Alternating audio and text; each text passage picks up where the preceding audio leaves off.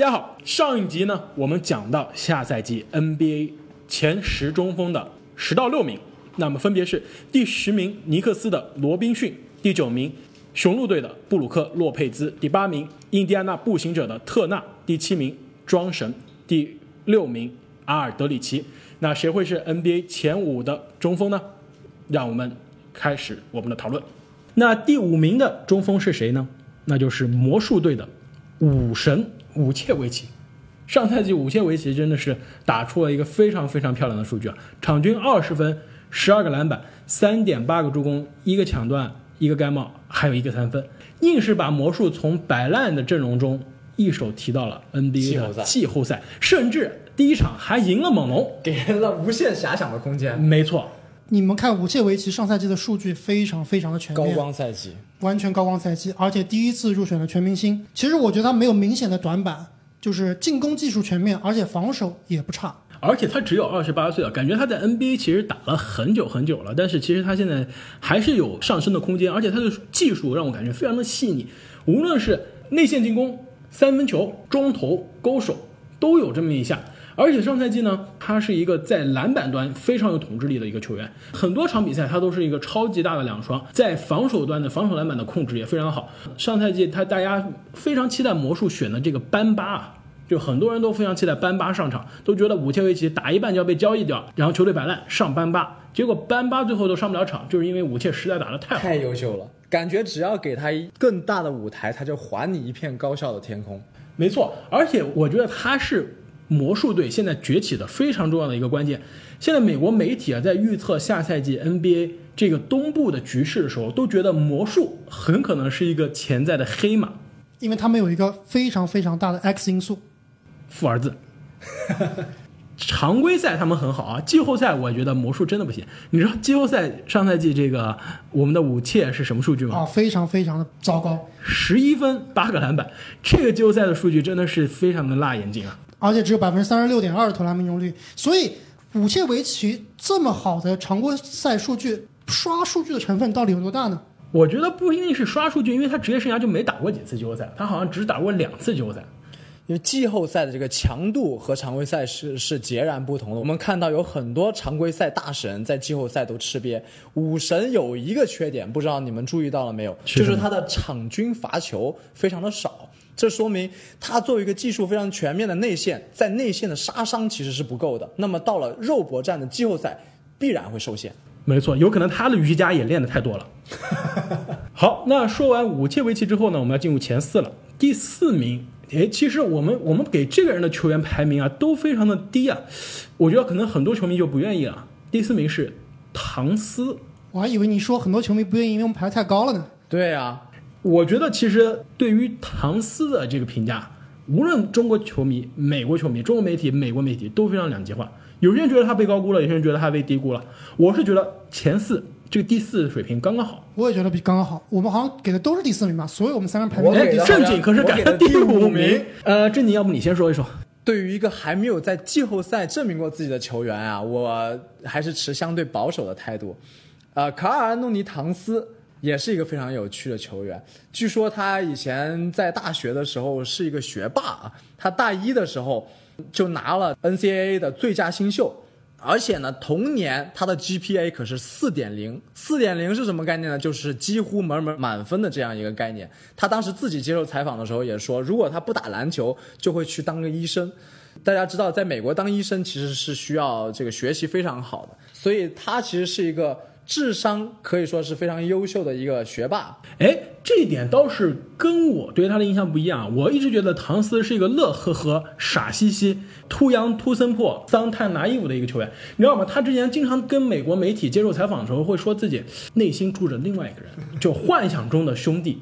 叫做卡利托，他有一次在 J J 雷迪克的这个 podcast 上面讲了二十分钟，他这个幻想中的这样一个第二人格，让我觉得这个非常的奇怪。你这个，你作为一个成年人了，作为一个 NBA 球员，你为什么还有一些这些奇怪的小心思？他跟欧文是不是好朋友？哎我倒是觉得这两个人让我觉得气质很像。另外，我觉得唐斯一方面你们说过是个不赢球的球员，另外我们从另一个角度看，你是其实他的技术、身板都在那儿，他就是现代 NBA 中锋的这样一个啊，我觉得是样板级的人物。最新潮的一个中锋。对，但是他的心智呢，又有点太接近维金斯了。我觉得有可能就是传说中的近朱者赤。近墨者黑，我觉得他是不是换个环境，把威金斯交易走，换来一个就特别卖力吃苦的那样球员，比如说字母，或者说呃然而西亚卡姆，然而吉米巴特勒并没有改变他。有有道理，他把吉米巴特勒给轰走了，说明维金斯真的很厉害啊。征 他是服了唐斯改变 NBA 历史的。其实唐斯，我觉得肯定跟维金斯学了很多很多东西，包括他的这个养生球的打法。他四个赛季前三个赛季全都是全勤的，非常恐怖。他上赛季只缺了五场，我觉得他绝对是跟枸杞哥学了一些养生的秘诀。我觉得我们开了唐斯这么久的玩笑啊，最后还是应该总结性的吹一吹他的技术。毕竟他真的是一个技术非常全面的那些，他可是赢得过2016年全明星技巧大赛冠军的男人。没错，而且上赛季二十四加十二加三加一加一点六的这个数据啊，我觉得他是完美的 fantasy 球员。还有一点八个三分球，真的是非常的变态。我觉得从数据角度上来说，他已经很接近 AD 哥 AD 对吧？对所以说，我觉得唐斯下来的数据，从单从数据角度上来看，应该是比现在的排名高啊。但是从实力和对球队的贡献，尤其是赢球的角度上来说，第四我觉得是实至名归。他在进攻方面非常非常像 AD，非常全面，但是他的防守比 AD 真的差远了。我觉得很多情况下是因为他的防守技巧或者是他的防守意愿不行，而且他可能身体强度也不够。我们经常能看到那个唐斯顶人的动图啊，怎么顶都顶不动。对，我觉得我在场上有可能都可以单打唐斯啊。好，那说完了一个不赢球的球员，让我们来看一个赢球当饭吃的球员，那就是第三名的埃菲尔铁塔戈贝尔。啊、先不说这个世界杯啊，我觉得我是我们三个中把戈贝尔排名排到最高的。我觉得无论是你们俩还是美国媒体，大家都把戈贝尔低估了。我觉得美国媒体有一个很大的错误，就是他们不太喜欢给国际球员足够的关注。戈贝尔就是典型的，因为他是国际球员，被大家低估了。我看了 NBA.com 给他的排名，大概是第六名的样子。我觉得是非常非常的搞笑第。六确实是过于低估了。要知道，戈贝尔过去两个赛季可是 NBA 最佳防守球员，对吧？对他拿了两届最佳防守球员，但是而且多一。届全明星都没有，我觉得是接受不了的事情。而且再说到现在的世界杯，是不是世界杯法国队的崛起，戈贝尔的作用让你们眼前一亮？其实，在排名的时候，我给戈贝尔其实是排的稍微低一点的，很多是参考了世界杯前几场的比赛啊，他其实打的其实非常一般，但是在最关键的一场比赛对阵美国队的比赛中，他真的完爆美国的内线，拿到了二十一分、十六个篮板和三个盖帽，逼着特纳防守他的特纳早早的提前下场，最后只能用巴恩斯来顶他。没错，而且在这场比赛之前，我可是跟你们俩说我会压法国队赢，因为我觉得这支美国队只能靠外线的投篮和小个子的禁区的突破啊，其实进攻非常没有的套路。一旦有戈贝尔这样一个遮天蔽日的巨人在里面，就一旦而且没有防守三秒一旦三分投不进，就会玩完。那事实上发现的确是这样，戈贝尔把美国进攻的套路全部阻隔了。然后我觉得另外一点啊，让我真正相信戈贝尔是个赢球关键的球员，其实是上上个赛季，就是一七到一八赛季的啊、爵士队的表现。那时候海沃德刚走，对吧？那时候觉得大家觉得爵士队可能这赛季就完蛋了。但是那个赛季最后爵士队是西部的第五名，但是大家知道是怎么样到第五名吗？靠很多人说是米切尔，对，你看像这种球盲，他就会说 是靠米切尔。你知道戈贝尔尔吹，戈贝尔在十一月份赛季一开始就受伤了，他没有打的那段时间，爵士是十三胜十九负，这是一个西部非常靠后，基本上是接近快垫底的水平。他复出之后是怎么样？爵士一下打出了三十胜八负的西部顶尖的战绩，最后四十八胜三十四负，变成了西部的第五名。第一轮还把雷霆送回家了，所以从那个时候开始，我就觉得戈贝尔是个赢球的支柱球员。很多听众朋友们可能会觉得啊，你们在大吹特吹戈贝尔，他在国际赛场上的表现不就是因为没有防守三秒吗？包括刚才阿木也提到这一点。但是有一个球很能说明问题，在对阵美国的时候，戈贝尔防守他的 NBA 队友米切尔，从三分线一直追到了内线，把米切尔的突破深深破坏掉了。其实他是一个防守范围非常之大、移动非常之灵活的大个子，所以大家千万不要被这个防守三秒给骗了。他回到 NBA 赛场依然是擎天一柱。而且啊，阿木，你觉得戈贝尔最大的缺点是什么？第一个缺点是他的进攻手段太单一了，主要还是以吃饼为主。我们看排名前五的球员里面，他是唯一一个主要靠吃饼得分的球员。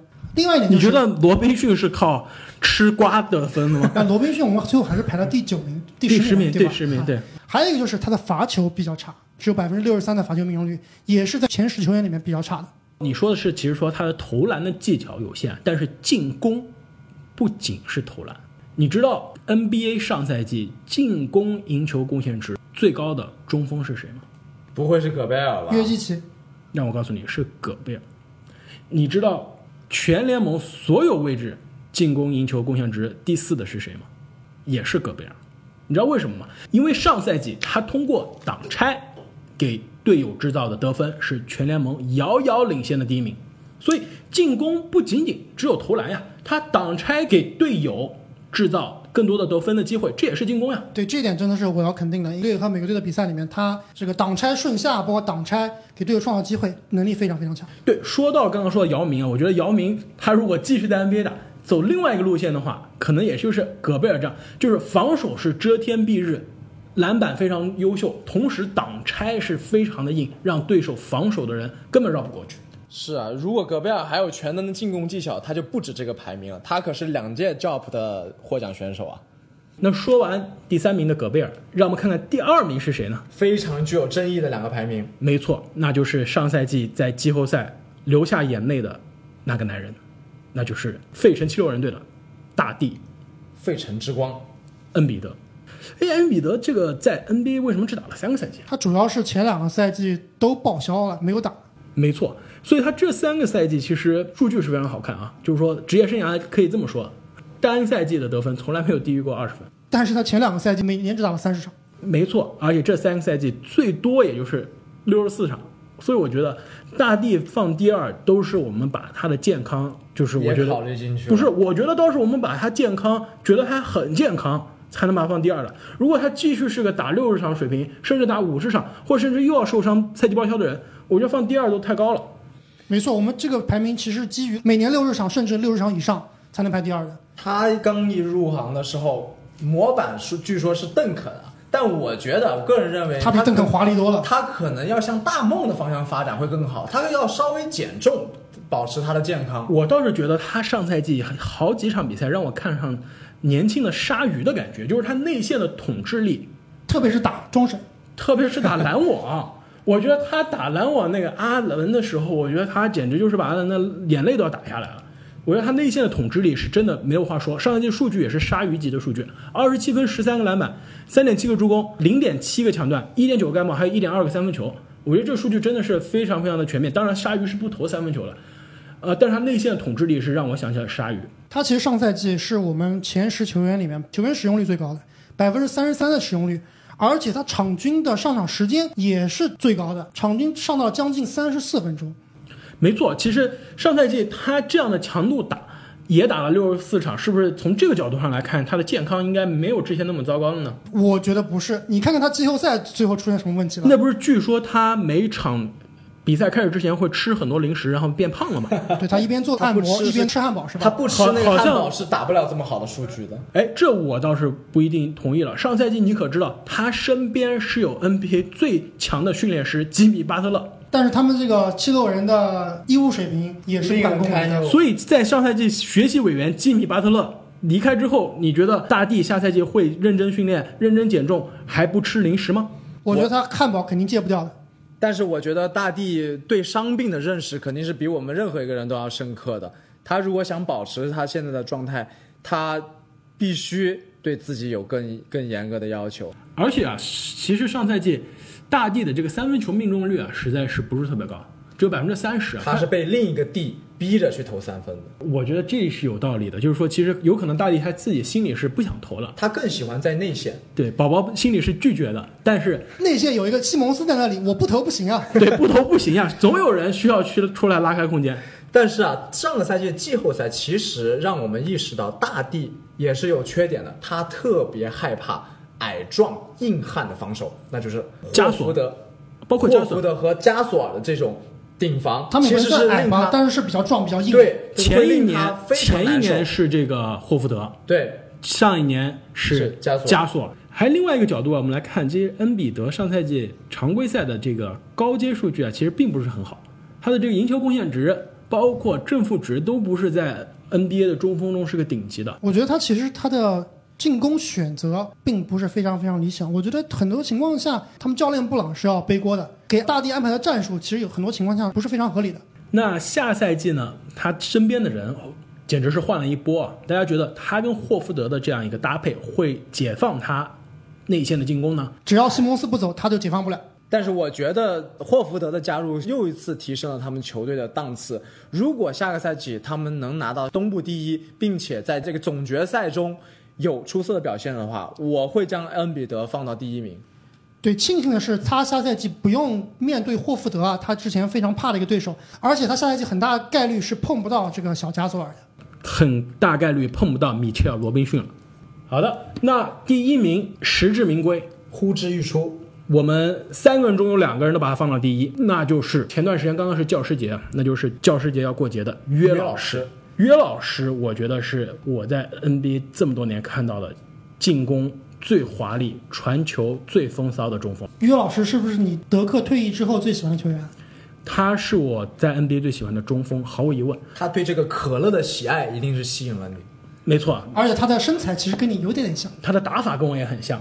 其实不是追梦打法吗？我对我是追梦加约老师的合体。其实我觉得约老师他的故事真的是非常有意思。很多人看过他护照照片，对吧？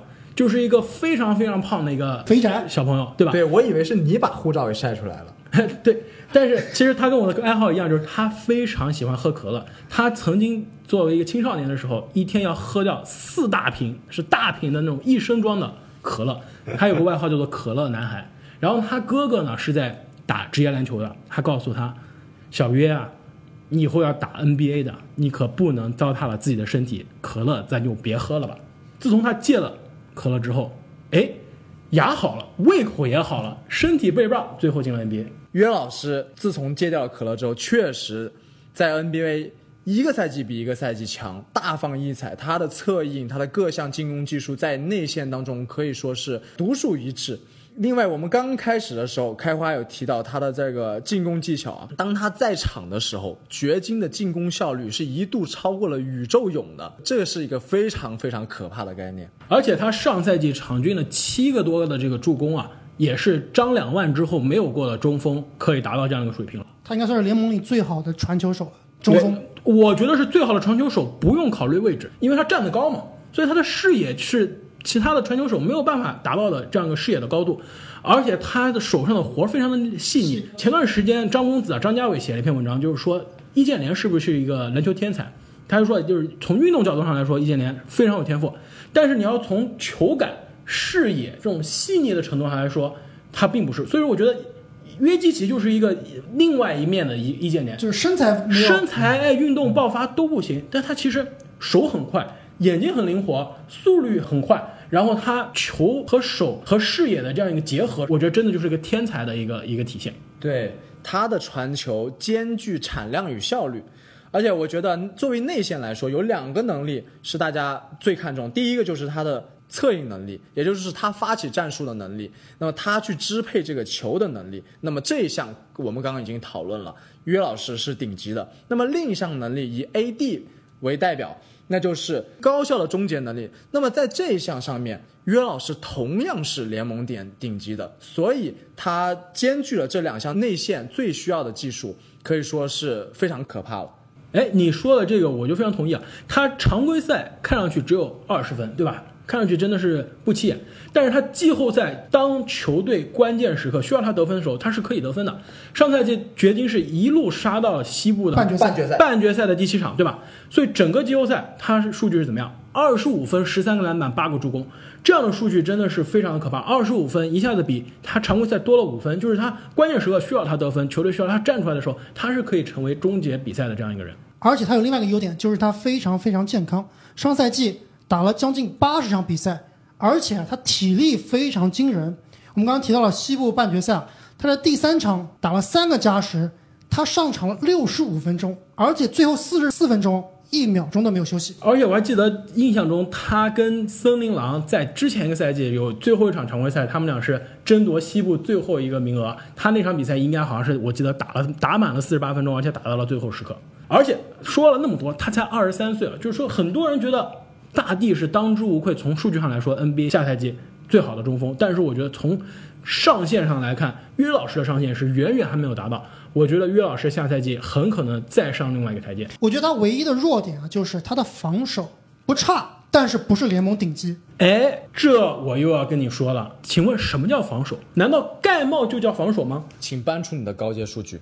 他的抢断，首先场均一点四个抢断，虽然没有庄神那么可怕，但是在中锋中也是非常靠前了。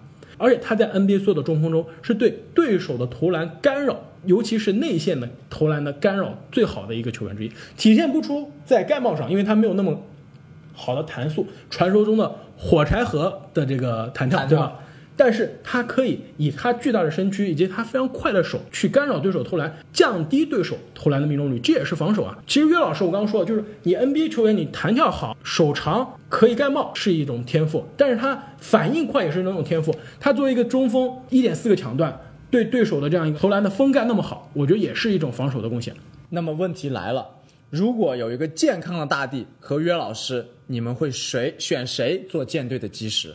健康的标准是什么？每个每个赛赛季打七十场以上，那我选打底。我选约老师，我觉得约老师啊让我想起了另外一个球员，我们之前分析过的，那就是卢卡、东契奇。你们有没有觉得他们俩很像？就是看上去白白胖胖的，然后运动天赋让人很着急，防守有的时候你也觉得他不是能跟得上，但是他的天赋真的是太可怕了。我觉得这样的球员是我觉得在 NBA 中我更加看好的，就是你看不到他的上限，一旦哪天他开窍了，那就是 NBA 划时代的级别的天赋。但对于大帝来说，我觉得现在限制他的就是健康了。健康之外的话，我觉得他已经达到他的这个呃职业生涯的上限水平。我觉得远远还没到。好，那我们不如把同样的问题留给我们的听众朋友们。好的，那我们现在已经分析完了 NBA 所有位置上下赛季的前十的球员，你们现在对哪一个位置上最有意思呢？我觉得还是小前锋最有意思。我觉得也是小前锋最有意思。我倒是觉得中锋啊中锋是我争议最多。但是大牌球星还是相对较少。好，那么听众朋友们，你们对我们的观点同意的呢，还是不同意呢？请在留言中告诉我们。也不要忘记订阅哦。好的，那我们下期节目再见。再见。再见。